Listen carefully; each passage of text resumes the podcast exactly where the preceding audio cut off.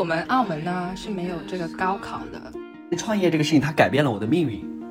我觉得高光时刻就是现在，没有人可以在每一个选择上永远做对事情，永远踩中的。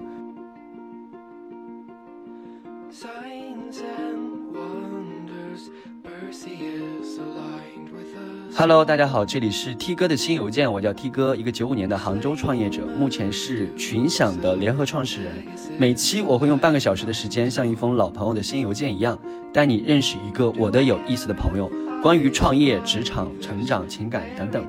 今天这一期比较特殊哈，这位同学呢，呃，他有好几个身份。第一个呢，他是我的这个听众；第二呢，他是一个澳门的高中生，高三的学生。然后呢，他自己也在做播客，非常的优秀和非常的酷。然后他听了我的播客之后，就加到我说：“哎，能不能我们一起来录一期？我作为他的嘉宾。”所以呢，我们今天是一个非常轻松的我被访谈的这样一个一期播客。然后那个 Yanny 跟大家打个招呼吧。好的，大家好，我是 Yanny，然后我是来自澳门的土生土长的一个高中生，然后现在在经营一个播客。对，OK。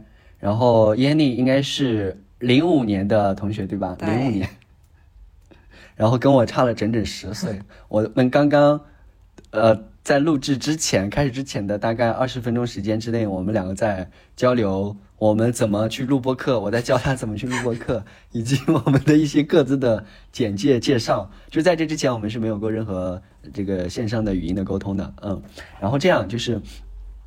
呃，Yanny 可以跟大家简单的介绍一下你为什么要做这个播客，以及你现在的学习的状态。我们一个一个来，好吧？为什么要做播客？你作为一个高中生，你你不忙吗？澳门的高高中生这么轻松吗？啊，好啊，我先介绍一下我为什么做播客。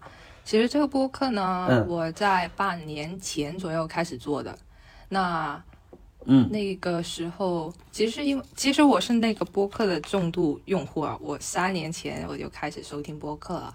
那在暑假的时候呢，我就想了想，就我思考了很久，那最终在暑假的时候就决定要做播客，因为我觉得我们其实这个世界每一个人都有很多的一个故事，但是这些故事呢，平常我们是很难去发现的，因为。在当代这个社会是一个十分的快速发展的一个社会吧，然后我们很少会有时间就坐下来跟我们身边的朋友也好，然后我们尊敬的人也好，去进行一个深度的交流。然后我成立这个播客的原因也是因为我想跟我身边的朋友或者是我尊敬的朋友去进行一个交流吧。但是，嗯，了解。你是，但是今天比较特别的是，因为啊，T 哥是我第一位的嘉宾。就我之前录呢，就是闲着 闲着闲着玩的，然后 所以呢，今天我就纯小白。对，懂了。你不是纯小白，你特别优秀。我为什么？我先说我为什么这么快的答应你，跟你一起来录播客？因为应该是你昨天半夜发的消息，然后我今天就 say yes 了，好像是这样一个进度。我为什么这么快答应呢？嗯，就是这也涉及到我做博客，我觉得理念跟你呃说的那个基本上是一样的。然后我同时还有另外一个原因，就是我觉得我在挖掘我对于其他人对一个独立个体的好奇，嗯，所以呢，我在努力的去跟各种各样的人在聊天。然后你也看到我之前聊的那些人，他们可能有不同的角色呀，不同的背景。然后你是我聊的这几期前十期里边的最年龄最小的。然后，所以我很好奇，说一个澳门的高中生，他在这个年龄，他在那样的环境之下，呃，在想什么，在做什么？这是我的好奇点。嗯，我先来问好了。嗯，你先说一说你你你在澳门的这个教育的环境吧，因为其实我我以及我的内地的这些听众朋友们，他们可能都不是特别了解。因为在内地来说，作为一个高中生，其实压力还是蛮大的，几乎不太有闲的时间说我要录个播客呀。或者干嘛，基本上都在准备高考，所以你说一下你高中的这个学习的环境是怎样子的？比如说一天要上多少门课呀？平时都会干嘛之类的？好的，我首先说一下为什么我那么闲啊？对，其实我们澳门呢是没有这个高考的，所以呢，对于澳门的学生来说，我们要深读大学的话呢，主要有几个那个渠道啊，啊，第一个呢就是。出外读书。那出外读书的话，通常都会去考一些的公开试的，例如说是 A F 啊这些。然后第二个的话呢，就是啊考一个叫做港澳台联招的一个考试。这个考试呢，其实是啊类似于一个降级版的一个高考，但是其实对于澳门就土生土长的人来说呢，其实还是有一定的困难的。所以呢，通常这个考试是给一些可能本来就在这个内地读书，但是又希望。又因为他们一些呃身份上面的缘故，他们是有这个澳门的这个身份的话，他们就可以考这个试，然后就可以比考高考轻松一点。那对于对对于呃在澳门就是呃最大众的一个升学方式呢，就是啊通过一个保送的一个计划去升学的。那这个保送的计划呢，其实大多数都是集中就面对的高校都是面对大陆的或者是呃澳门的。那其实对，其实我们澳门通常一个学校呢，一级只有四个班，然后四个班，一个班大概是三十人左右，所以那个数量是十分的少的。那么其实这么少吗？对啊，这么少吗？我们 所以你们就没有这种高考的压力是吗？啊，有其他的压力吧。因为我们这个保送呢，它是有面试，还有一个笔试的一个环节的。那对于我们级来说，就今年大概有三分之二的同学都是通过保送去内地的，然后剩下的可能保送到澳门或者是出国的这样子。对，然后他们这周七号，一月七号就要保送这个面试跟笔试。那你呢？你的规划是怎样？我我是。嗯，选择了保送澳门的。那我其实，在十二月的时候也收到这个录取通知了，所以就比较轻松这样子。应该也是在澳门升学了。了解。好，呃，平时在学校一天大概是怎么度过的？都会上什么样的课？上几门课？嗯，之类的。内地的话，是不是会有晚自习啊？然后会晨跑啊、早早早自习之类的东西？那没有。呃。这可能看学校，这可能看学校。总之，呃，概括一下就是，呃，内地的高中生，嗯，基本上课业压力还是比较大的。早上要有早自习，然后有的管的比较严的学校，早上可能也会要跑早操、早读，然后可能一天就会是一一门课接着一门课，然后晚上还要有晚自习，然后有的。部分的这些高中学校，他们可能会周末也会要需要去上课，暑假可能也要补课等等，所以基本上都是在被上课占据着。嗯，好。所以我想了解你们大概会上什么样的课，然后上几节，然后平时你们都会有哪些活动之类的。好的，那我们呢就这每个学校不同啊，那我们的学校呢就是一天七节课。然后啊，不是，呃，八节课，八节课，一天八节课。嗯。然后呢，这些课的话没什么特别，都是呃，都有哪些课？举举几个例子。语文、英文、数学，呃，生物、物理。啊，我是理科的，生物、物理，呃，化学。化学。然后还有一些就是音乐啊、艺术啊之类的都有，就电脑啊都有，就很普通的一个课表。也会有还还。还还会有音乐、电脑这些课吗？内地没有的吗？我们高中高中应该都没有吧？我印象中，我们的话就是 我不知道现在有没有，反正我我上高中的时候是没有的。我我上高中应该是啊零九年到一二年，我我是读高中，已经很早远了，我都不太了解现在大家接受的这个教育。总之可能都差不多。嗯，说一下你课余活动，你都会做什么？课余活动，其实呢，我们那个澳门。刚刚说了嘛，我们升学要靠那个保送。那保送他看的那个资格呢，首先会看我们高中三年的一个成绩，然后另外就是看我们获得了一些奖项啊，或者是社会服务这样子。所以呢，我们就一到高高高一吧，就开始会去参加不同类型的活动。至少我来说，我是这样子的。那例如说，我们会参加一些义工啊。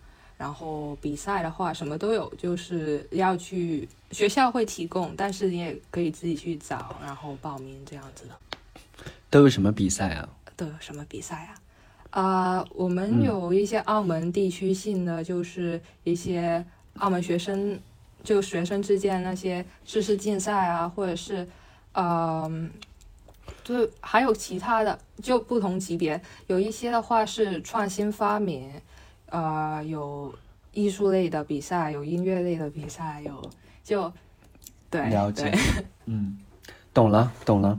简单来说，比内地来说还是丰富很多，更强调综合发展、全面发展一些。嗯，可以这样说的。嗯，你有内地的高中朋友吗？跟你同龄的朋友吗？啊，我们学校的话，其实还啊有比较多的是来自内地的，所以的话呢，啊，我跟他们平时也有一些交流啊。其实呢，怎么说？呃，我有一位同学，他十分的优秀，也是内地来的，然后他要报考清华。那他曾经跟我说，就是他其实觉得澳门的那个压力其实是不比内地少的，因为他觉得内地可能就决定性的是那个高考，但是澳门的话，他要很均衡的那个发展吧。然后他其实。嗯，对，因为自己的期望啊等等的，其实我感觉他那个还是蛮辛苦的。我懂了，嗯，我可以这么说吗？就是说，嗯，第一个区别一定是更强调综合的，从高一开始就已经进入这个所谓的呃你的综合分的一个评比当中了。第二个是，如果说你要上一些顶尖的院校的话，无论是内地的清华、北大，还是说像国外的顶尖学校，你依然是要付出很艰辛的努力的。但是整体而言，你们升大学的这个概率也好，难易程度也好，是相对比较容易一点的。我可以这么说吗？呃，我可以补充一点啊，就是澳门的这个升大率是大概有九十多 percent 的，就是非常高。OK OK，我听这个时候我就想起我读高中的时候，压力还是挺大的，嗯，但是我比较幸运。呃，我所在的当时的那个高中呢，叫我我是陕西人，你有听过陕西吗？陕我我有听过，我没我还没去过。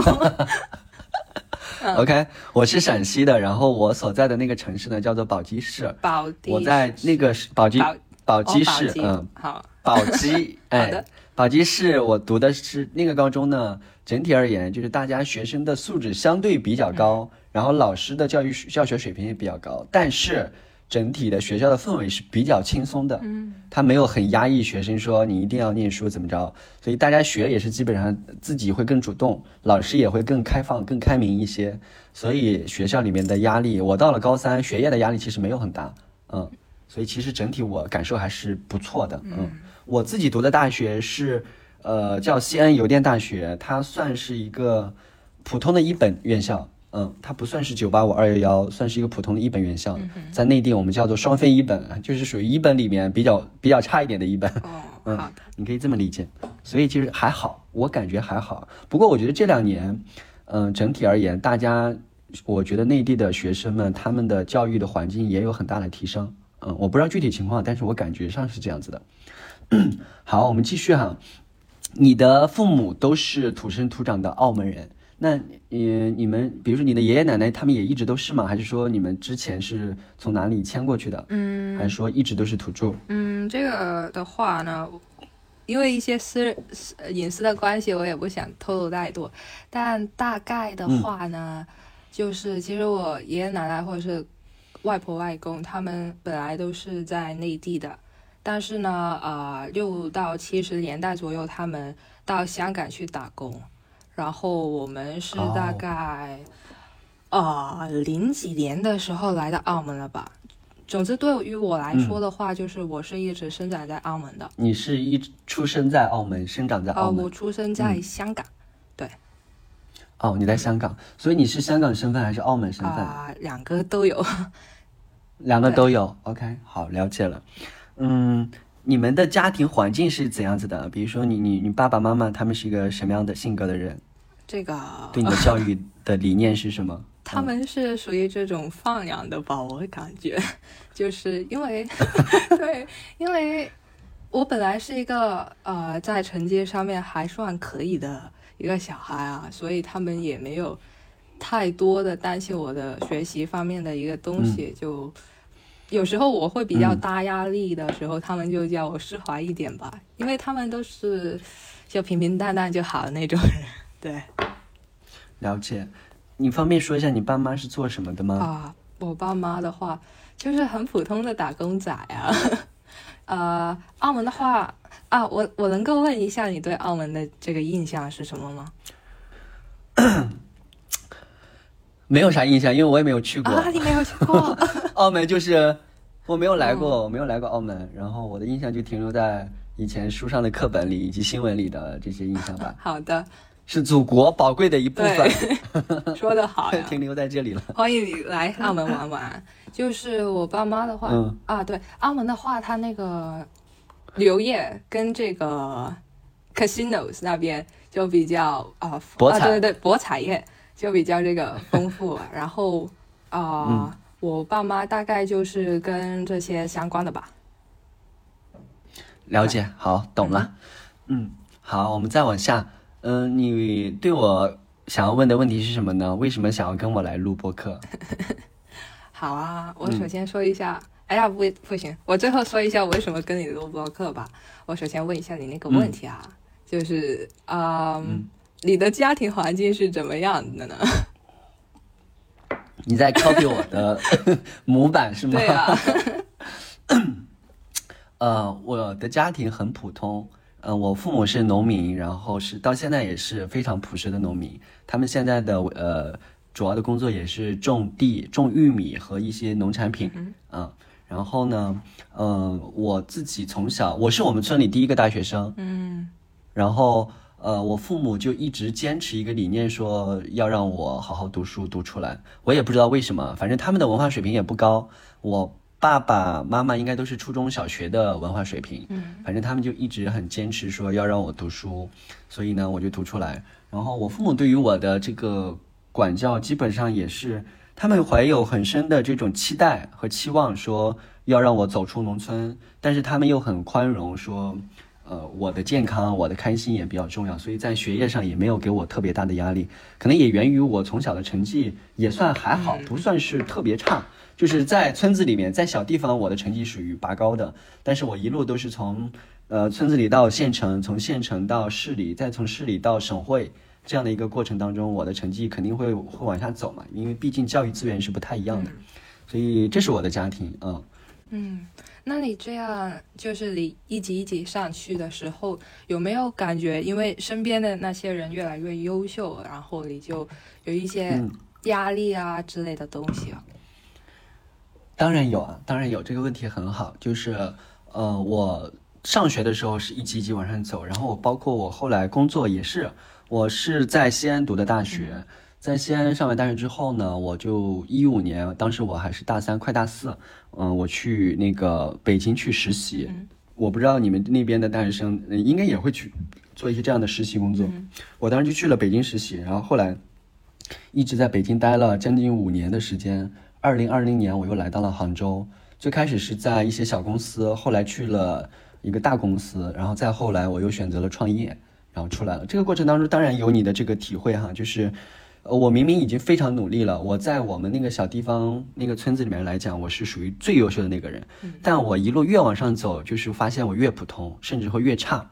嗯，这个心态一直都是有的，这个经历一直都是有的。其实这些东西都是靠自己克服。我觉得核心就是，你看到的世界更多了、更大了之后，你见到的更多、更优秀的人之后，你慢慢不把原先那种说，哎，我怎么老跟别人比起来，我很差，我的家庭环境很差。我的教育、我的学习、我的工作能力等等，跟人家比好像都不是在一条线上的时候，最开始是有这样的心态的。但是见的人多了之后，你会自我去调节嘛？就是说这个世界还是挺大的。我因为看到了更多更大的世界，而不再去把过太多的精力放在自己那个身上，然后去体验更大的世界。我觉得我的心态一直是这样子的，嗯。然后再加上，其实坦诚来说。我觉得我这一路基本上所有的得到的东西都是靠我自己，嗯，百分之八十以上的东西都是靠我自己去获得的，所以我在一边走的时候，我也很、很、很、很、很满足吧。就是我靠我的自己的努力，我得到了很多东西，而且我依然还可以继续用我的努力去获得更多的东西。我觉得我比同龄人来说，跟我一样家庭背景的人来说，已经很优秀了。那些比我家庭背景更好的人，人家自有各自的路，嗯，对，所以我以前也会嫉妒了，以前真的会很容易嫉妒，但现在其实还好，嗯，所以我觉得这个是心态是一路过来我自己克服掉的，现在其实也在克服当中。你可以看我之前的播客里面，我有请，呃，我的一个富二代的朋友，然后他的背景就是，呃，自己毕业之后，然后完全不用工作，然后就只是单纯在体验人生。还有一个我之前的一个实习生，他自己是呃香港的，然后他爸妈也在家里有很大的企业，他来实习就是为了体验一下，然后找找公司的感觉，回去在他们家族企业去帮忙去做事情。所以我见的人多了之后，我会发现这个世界上不同种类的人太多了，但是他们本身其实对于我这样背景的人来说，他们并没有歧视啊，没有看不起啊，他们只是在他们的世界里做做事情。所以我也在学习着放平心态，嗯嗯。你刚刚说的我都很有体会啊，怎么说呢？就是你有什么体会？怎么跟你的经历还还能挂上钩？哎呀，怎么说呢？其实嘛，在学校我因为学校嘛，肯定是以这个成绩那些为重的。那在学校里面呢，尽管我成绩还可以，但是在这么多同学里面，我还是处在一个中上游的一个位置吧，就是不太起眼的那种感觉。所以说呢，很多一些。机会啊，例如说一些出外的交流，或者是参加不同社团活动啊、比赛的机会，其实老师第一个想到的都肯定不是我的。但是，呃，我我可以很很自信的说，就是在我中学的这五年多六年吧，我我参加了很多的东西，我也开阔了自己很多的眼界。然后，大部分的机会其实都是我自己争取而来的。我以前呢，我会感觉。呃，这些机会明明别人的话，他可以就是很优秀，然后就就就坐等了这些机会，但我我要争取，我是不是不够有料这样子？然后我会很自卑自己的这个能力，因为其实刚刚也说了，我们澳门的这个升学是有很大的一个福利的吧。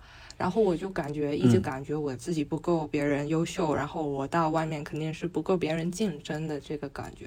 但是现在想了想，就感觉说，其实也不是这样的，因为我这个主动的那个积极性吧，也是我一个很好的一个。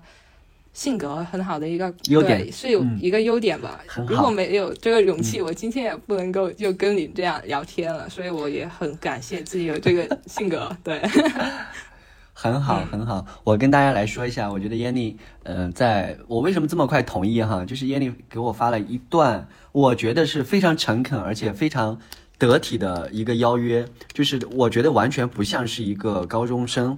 嗯，能够说出来的话，所以我还挺惊讶的。其实那天晚上我就看到了，但我没有直接回复，因为晚上我也比较累，所以我没有，我怕我回复的比较唐突，比较的敷衍，所以我是第二天认真回复的。我可以跟大家简单说一下他这段话说了什么。他说了，呃，介绍简单介绍了自己，然后说了自己在做播客，然后说为什么要做播客。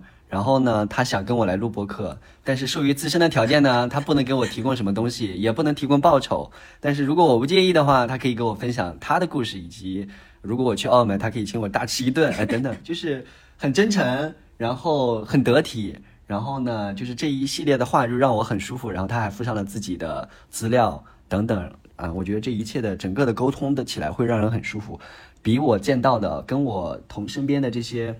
同龄人也好，或者说在社会上有阅历的人来说，我觉得非比他们好太多了。这个从沟通上，无论是勇气也好，还是沟通技巧也好，所以我我我当时就非常开心的同意了。嗯，你为什么找我录播客？我为什么找你录播客呀？啊，可以简单说一下吧。吧，我就在那个小宇宙看到你的播客，然后呢也看了，没有听完，但是呢听了几集你跟嘉宾的一些交流吧。那那时候呢，嘉宾的那些故事很吸引人啊，但你你的你的那些反应也很吸引人，因为呃，我怎么说呢？感觉你有一些嗯，就很大的那种压力啊、负担啊那种吧，然后就感觉呃，跟我蛮像的，跟我蛮像的，小巫见大巫，然后呢？另外一个就是因为你的嘉宾也十分的优秀嘛，那我相信就是这个近朱者赤，近墨者黑。那那你你也一定是十分优秀的人。然后呢，我就找了一下你的公众号，然后就发现你的故事，哎呀，真的太精彩了。然后其实，哎呀，我的妈呀！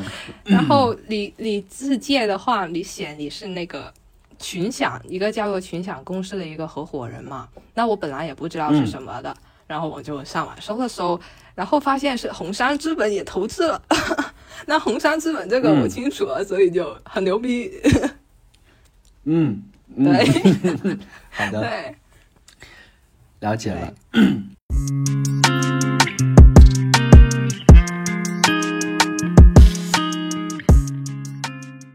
你有什么关于继续想问的？后半场交给你来，嗯，可以啊，问好不好？嗯，那你来主导。我能好奇一下，你大学是学什么专业的吗？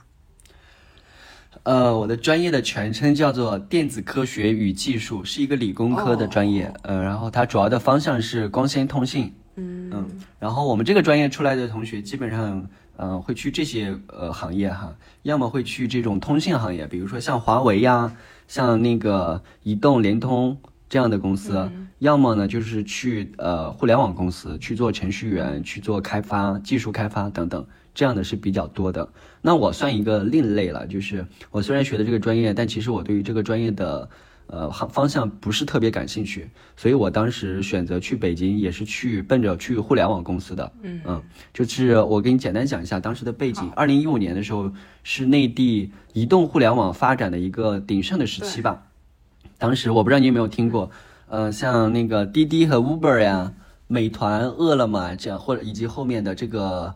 ofo 和摩拜这样的共享单车，就是涌现出了一波一波这样的新鲜的公司，包括现在的呃字节跳动、抖音，还有小红书，还有拼多多，还有基本上这样的公司涌现出来，他们带领了一波移动互联网的一个风潮，所以我当时就特别想去这些公司，嗯，然后就去了，做的内容呢也是以运营为主，嗯，所以它也跟我的专业没有什么关系，嗯嗯，了解，那你就。啊，一五年的时候去到北京嘛，那你是计划了很久，还是就 兴起一个？明白你的问题了。嗯嗯，当时为什么要去北京呢？是嗯，对于西安，我不知道你了不了解哈，就是西安是属于一个非常内陆的，在内内地里面很内陆的一个城市。你可以看我们中国的这个版图，西安就基本上属于最中间的位置，所以它是靠一些比较落后的一些工业，再加上一些旅游业。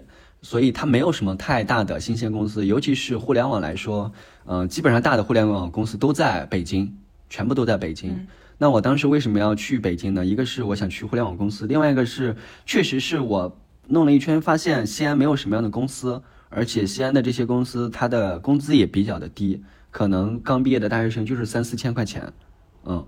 所以他，我个从这两个方面来说，我觉得还是想去外面去看一看。然后我就在网上投简历，投了很多。其实我当时也不是很坚定说一定要去互联网或者怎么样，就只是有兴趣。嗯。那投了很多，发现只有北京的公司有回应，只有北京的互联网公司有回应。那我就去说去北京去试一试。了解。那你呃到了北京之后吧，你会有一些跟你想象中不太一样的地方吗？就这座城市。呃，其实没什么想象中不一样的。我当时去是抱着很大的一种热血和好奇去的，嗯，因为基本上那个年代也不是那个年代，就是包括到现在以来，大家都有说你听说过什么这漂那漂，说北漂啊什么漂，其实最著名的就是北漂，嗯，所以很多年轻人都会选择去北京。我没有想象中不同，然后我当时去就有一种很新很强的新鲜感，然后很刺激的这种。呃，有一种未知的旅途要即将来开展的这样的一个感觉，然后就去了，然后嗯，自己去找工作呀，自己去找住的地方啊，然后在那边慢慢慢慢，呃，找到工作立足扎根，嗯，所以我觉得跟我想象中没有什么不同，嗯，而且确确实实你能感受到，北京它不仅仅是说是一个一座大城市，或者说是一个一线城市，因为它是我们的首都嘛，嗯，它特别的大，它呃包容性也很强。所以在这个城市里面也有很多的跟其他城市不一样的魅力在。嗯，了解。那你到北京之后工作了一段时间，就跟着你的老大哥创业了，对吗？对，呃，工作了，我是二零一六年正式毕业的，二零一九年的中旬开始创业的，嗯，所以大概工作了三四年之后开始创业的。可以简单介绍一下你那个公司吗？呃，哪个公司啊？那个那个，我我现在的公司，群享是吧？哦，哦，嗯，我尽量的用那个大白话来解释一下。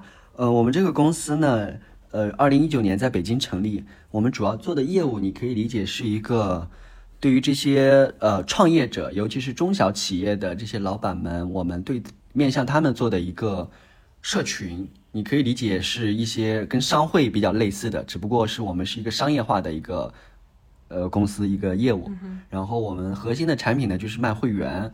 你缴纳一千九百九十九的会员费，然后就可以成为我们的会员。我们给你提供呃这个行业里面的信息资源、人脉链接、活动等等。嗯，那我们主要面向的行业呢，其实是从电商开始，也以电商为主。嗯，尤其是从二零一九年到现在，在内地现在发展比较火的就是短视频和直播电商。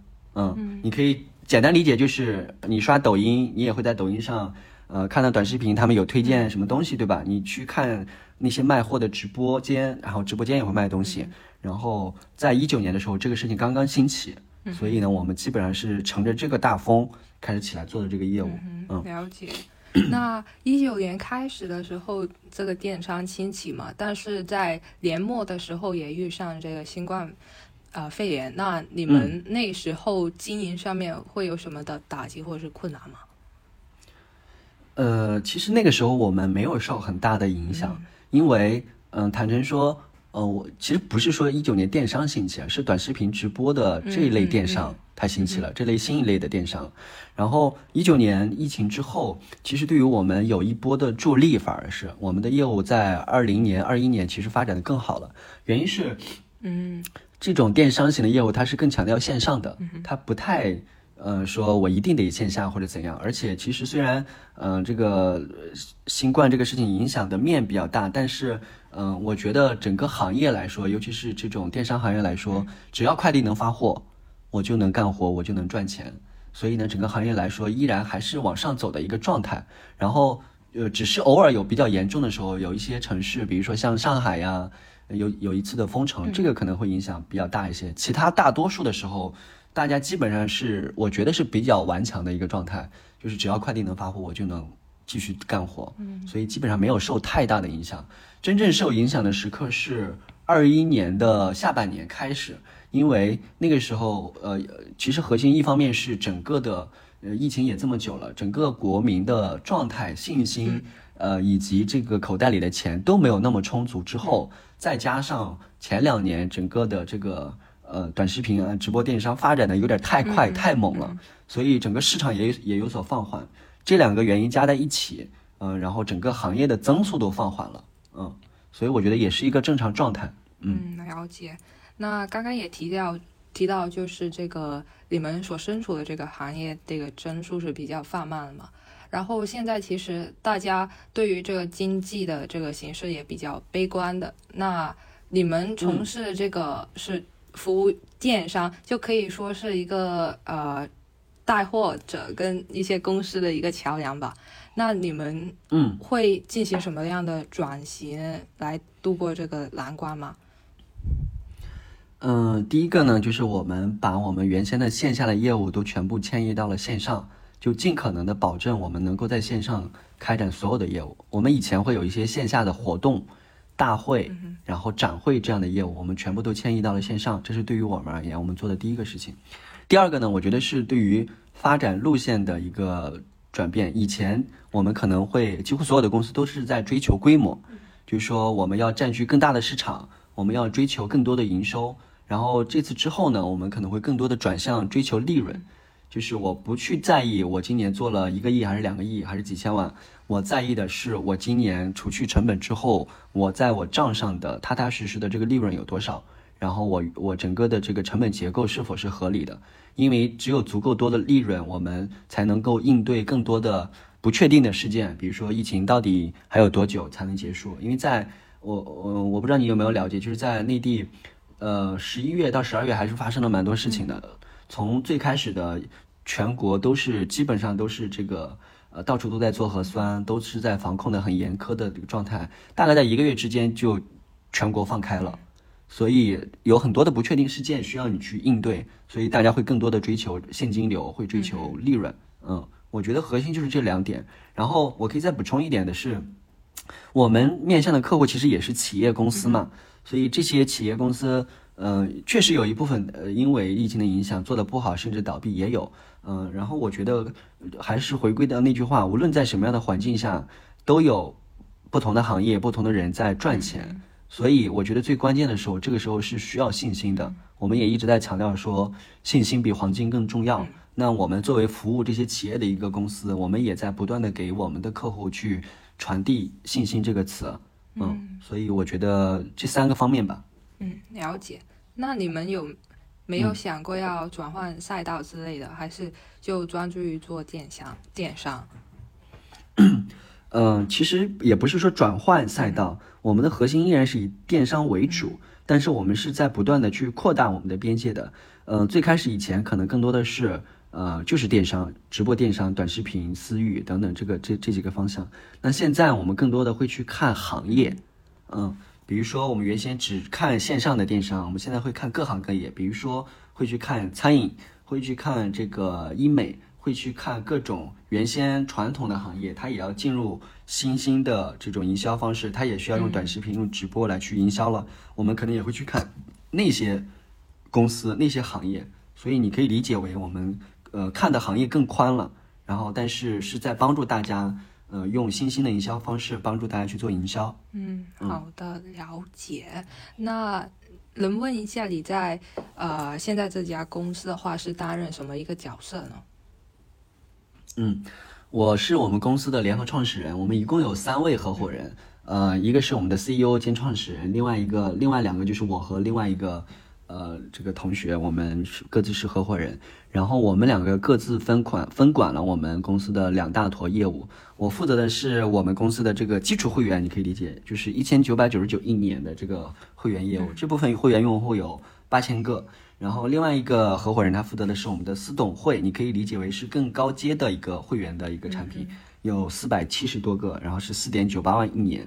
这是我们两我们公司的两个核心产品。我们公司其他的营收的业务线是我们的培训、我们的这个媒介等等，这个也在我这边在管。嗯，你可以基本上理解是这样子的一个分布。嗯，了解。那其实刚刚你也提到，你从呃就大学读的话是通信相关的一个专业嘛，但是你现在工作呃的话是偏服务类或者是管理类的一个呃工作，那你会不会觉得？就是呃，就你这些要具具备的那些技能的话，你要怎么去学习呢？呃，其实我从实习的时候，我一开始就是你可以统称为这类工作叫运营类的工作，它很宽泛，它需要去做很多的策划呀、活动呃活动设计呀，然后这个内容啊、写文案呀等等，就是它是很杂的一个工作。呃，我从一开始实习的时候，我就是在做这些事情。然后从最开始的这个活动策划，然后到最后，呃，更多的是做运营更多的工作。到最后，我是去了一家公司，呃，做产品经理，嗯，就是在一个大的互联网公司做产品经理。所以我基本上是这样一路过来的。那我现在做的这个，我我我所在的公司做的这个业务，呃，我的经验就是来源于我之前的那些工作的经验。嗯，了解。那。就是一点一滴积累起来的。那如果你大学学到了那些东西的话，对你现在工作会有什么样的帮助吗？你觉得？嗯，我觉得从从那个专业课程本身来说，它没有直接的帮助，因为它不涉及说我要去设计一个电路啊，或者说我要怎样，它没有这样的帮助。但是我觉得对于我特别大的帮助是，它教会我用更强的逻辑性和更强的理性，然后去做事情。比如说，虽然有一些工作你可能看起来是它不需要很那个很我们这样的专业知识的，但是它需要很强的逻辑性去给它去做规划。所以我觉得我自己现在非常擅长的一点就是，我很我做统筹很擅长一个大的项目，我可以很轻松的给它规划好怎么去做，中间谁分配，什么节点做什么样的事情。我觉得也这个也来源于我在大学受到的教育。嗯。好的，了解。所以，我理解你想问的这个问题，就是说，呃，我也是所有在读书期间的同学们的一个困惑吧。就是我学这些课，这个课程本身可能也不是我感兴趣的。然后我学这个到底有没有用？就好像网上之前流传的那个段子一样，我为什么要学高数？难道我买菜需要用高数来算题吗？对，当然他不用。但是我觉得他给你，帮你建设的是底层逻辑。我觉得我们。呃，所有的大学或者说学校的教育，他他教的不是说让你去在社会上立马就能用这个工具赚钱，他是教你作为一个人，作为一个公民，然后你的一个基础素质，你的逻辑能力、你的思辨能力、你的沟通能力等等，然后他在教的是你的一个基础素质，所以我觉得在这个层面上一定是有帮助的。嗯，了解。我简单说一下我为什么要问你这个问题啊，因为我大学要学的也是这个。比较互联网相关的吧，就是这个计算机科学。然后呢，但是怎么说呢？我本人的这个兴趣啊，并不是就对它情有独钟。其实我对于很多的这个科目也有一个兴趣，例如说金融啊这些。但是我最后选择了这个偏互联网的这个比较偏硬核的这个科目吧，就是。因为第一个，它是一个社会上的一个趋势吧。第二个，就我也挺喜欢，没有说特别喜欢，但挺喜欢的。那最后一个就是，我认为它未来的话，尽管我不能够运用到他那些十分硬核的那些知识，但是我感觉他对我整个人的这个思维框架也好，或者是逻辑也好，也是有一定的帮助的。所以，尽管我就是未来我想从事的这个职业，其实也并不是偏那么的技术的一个职业，但是我还是选择了这个专业，这样子。对，嗯嗯嗯，认同认同认同。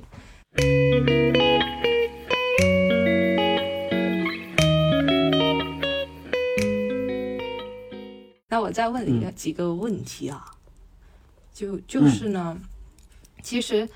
你你现在是经营的几个进呃那个自媒体嘛？一个就是这个播客，另外一个就是呃一个微信的公众号。然后我看到，就昨天看到你那个朋友朋朋朋友圈也是十分的这个发的频繁的一个人啊，所以我就嗯对你有一个好奇，就为什么你会这个对精力为什么旺旺旺盛的呢？嗯，在回答这个问题之前，我想问一下，呃，你在澳门，你们经常会用哪些 A P P，哪些软件啊？什呃偏什么类的？就是娱乐还是通信？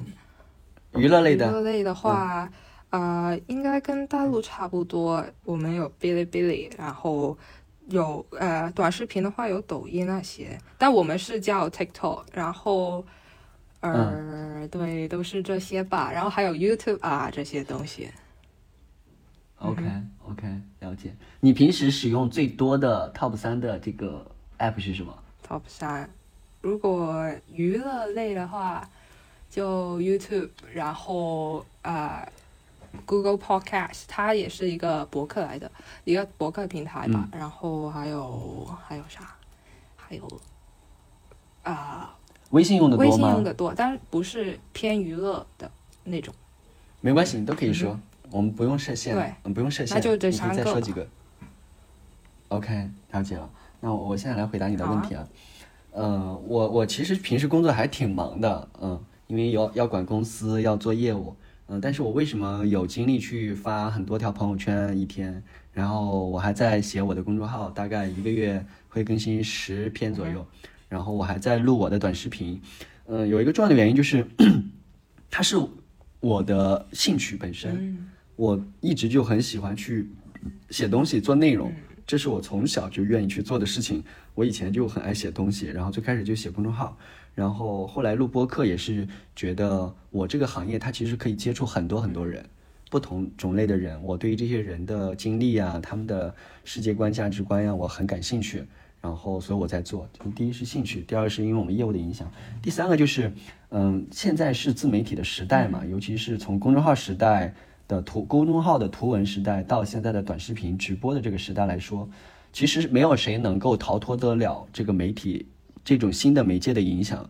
你看，我们作为用户，我们无论在哪里，我们都要去刷短视频，我们都需要去看文字、看文章，对不对？所以，我在这个其中又再加上我们本身我们公司的业务和我所处的行业就是这个，我也在用这些我的擅长的内容，嗯，再去影响我的客户，再去为我自己创造一些影响力和价值，嗯，所以整体来说是这样子的。那为什么我还有这么多精力？这个就是精力管理的问题啊。我觉得大部分人哈，大家都会觉得说我的时间不够，精力不够。但说实话，一个人。他的有效工作时间就那么多，一天如果八个小时的话，你的有效工作时间可能就是三到四个小时。然后你其实完全，你只要你有兴趣，你只要有想法，你只要敢做，一定是有时间的，一定是有时间的。嗯嗯。所以我觉得这是看个人选择。好的，你能简单概括一下你一天的一个日常的呃规律或者行程是什么状态？嗯。呃，我们公司是九点半上班，然后我住的这个地方呢，离公司也很近，大概十分钟的路程。嗯，然后早上上班去之后，我们一般会先开一个很简短的五分钟的早会。嗯，开完早会之后呢，就各自做事情。我现在手头没有特别具体的事情是说一定要我去做执行的，所以我可能会做更多的是项目上的规划呀，业务上的管理比较多。有一些比较重要的项目是我亲自在做的，那我就在做。然后我在管理我们的这个会员的用户，我在服务他们，也是我在做。然后到中午去吃饭，下午也基本上差不多。我一天当中的我自己的空闲时间，尤其是在年底这段时间还是比较多的，因为我们没现在没有什么大的项目。年后我们项目比较多的时候，我可能会比较忙一些。然后下完班之后，我最近在做的事情是写文章、录播课、录视频，然后休息，基本上是这样子。周末也没有什么。大的安排，然后也没有什么工作上的事情的话，我就基本上是休息，然后可能最近在学路冲，然后在我在学滑板，然后在在玩这个，嗯，然后跟朋友约约约会吃个饭之类的，嗯，所以基本上也是这些。好，了解。你是一个很很很 social 的一个人吗？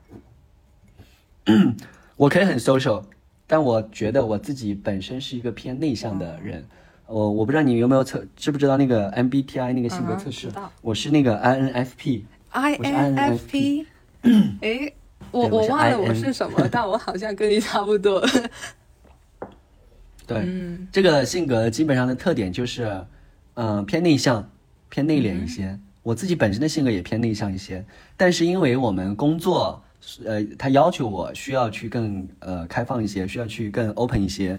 然后需要更社牛一些，我也很享受这个社牛的状态，但我自己私下里是比较安静的一个人。嗯，了解。嗯，我感觉跟你谈下来的话，你那个心态是十分的好的。但是，呃，你在你的播客啊，或者是公众号也就分享过你一些就是日常的一些压力吧？那你能简单说一下，嗯，你那个压力来源是什么吗？嗯。嗯这个压力来源，我觉得一方面确实是你最开始说的，就是因为我成长的这个路径来说，我自己一路都在往上走，所以我必然要承担这样一部分的压力。另外一部分是，其实创业之后跟自己以前在公司打工是不太一样的状态。原先你在公司打工，你就是老板交给你的事情你干好就行了，你不需要操太多的心。然后你自己创业之后，你可能需要操心的事情会很多，呃，同事之间的关系啊。呃，整个公司的业务的发展呀，等等，你都会有这样的压力，而而且还有客户上的压力等等，所以你操心的事情会更多。我觉得是 我前面几年跑的有点快，过于快了，节奏也有点快了，所以它对于我本身来说，我没有得到很好的能量的补充，呃，但是我又在十分激烈的过度的消耗我自己，嗯，然后会面临一些 我自己情绪上的状态上的影响，嗯嗯，然后我也在努力的去调整了，包括。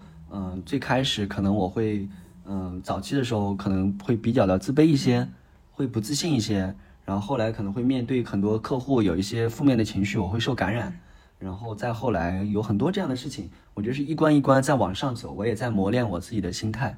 从最开始做公司就感觉像是一个，呃，学校的社团一样啊，大家很开心很小，然后后来你慢慢越做越大，肯定会面临很多事情，所以我觉得这些都是我在经历吧，嗯。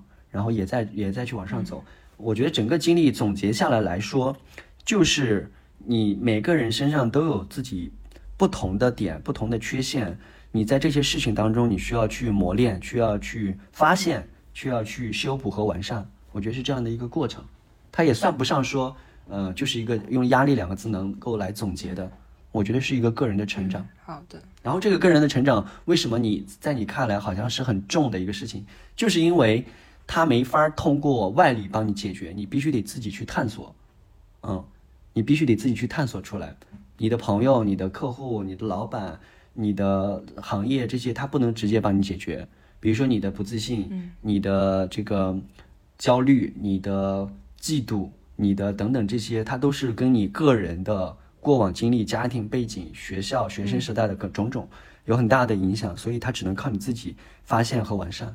嗯，那其实你刚刚说那么久，都是就表现的，啊，就体现你出来，你是一个就自我很有一个要求的一个人吧。那但是其实，在这个自我成长的这个路上，肯定那个。负担吧，也是十分的大的，就如你刚刚所说。那你觉得是什么东西支撑着你一直坚持创业这条道路呢？嗯，我觉得不存在说坚持。为什么会说坚持呢？因为我觉得，首先创业这个事情它改变了我的命运。嗯，我从以前的一个打工仔，北京的一个北漂打工仔，然后我现在可以。去真正的意义上可以去掌控一些事情，可以推动一些事情，可以发挥我创造力的时候，其实创业本身带给我更多的是一种动力，是一种正反馈，是从这个方面来说是更多的，所以我没有觉得它是一个需要我很累很坚持的一个东西，嗯，然后反而是因为我对于这个事情过于投入、过于热爱之后，导致我自己的工作和生活不平衡。然后我的所有的价值感来源于都都来源于工作，然后当我离开这个工作的时候，比如说我现在休假，我放假周末或者放一个比较长的假期的时候，我会觉得很，好像自己就没有价值了，自己就没有用了，我会觉得很恐慌很焦虑。我是另外一个极端，所以我没有觉得它是一个，呃，很很需要我坚持的。我也在享受这个过程。然后我现在的状态是在调整到说。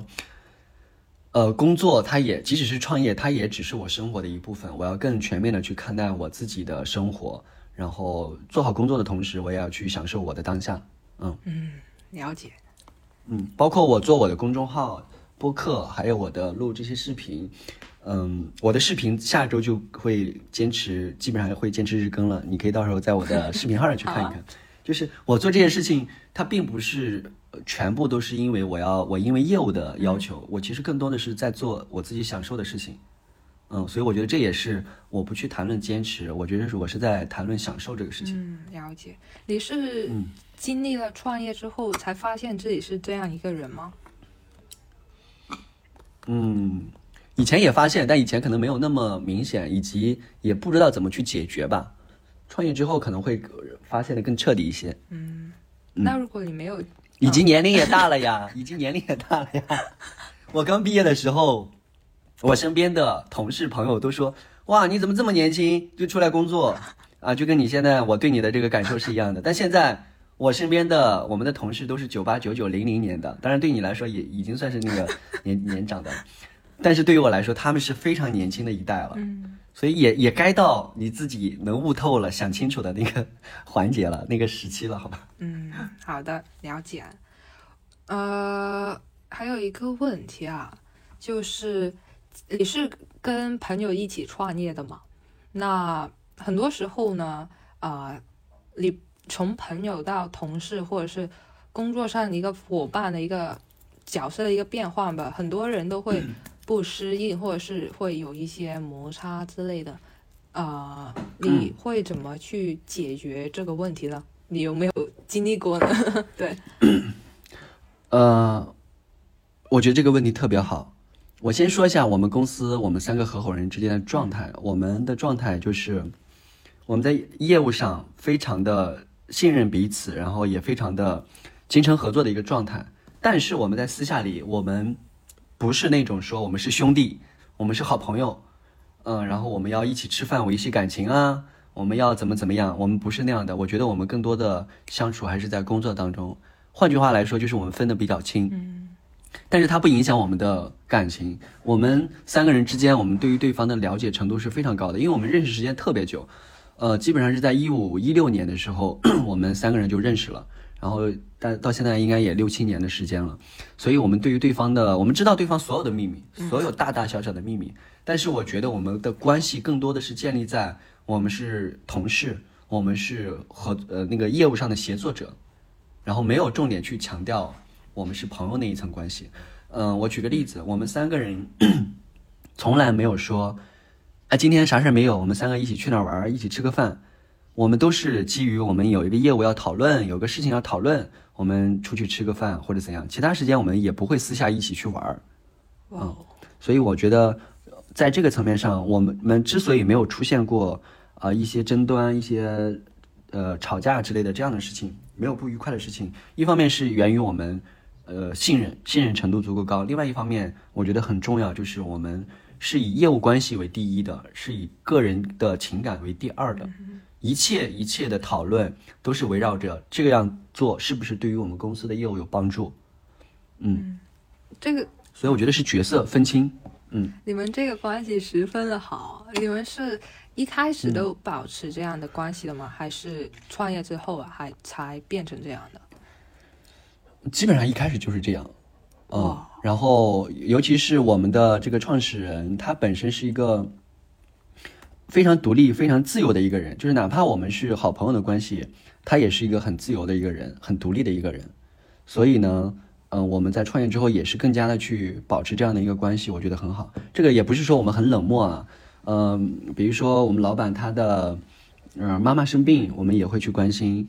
然后我们老板他自己的新房子要搬进去，然后我也会，我们也会给他送礼物等等，这些也都是会做的。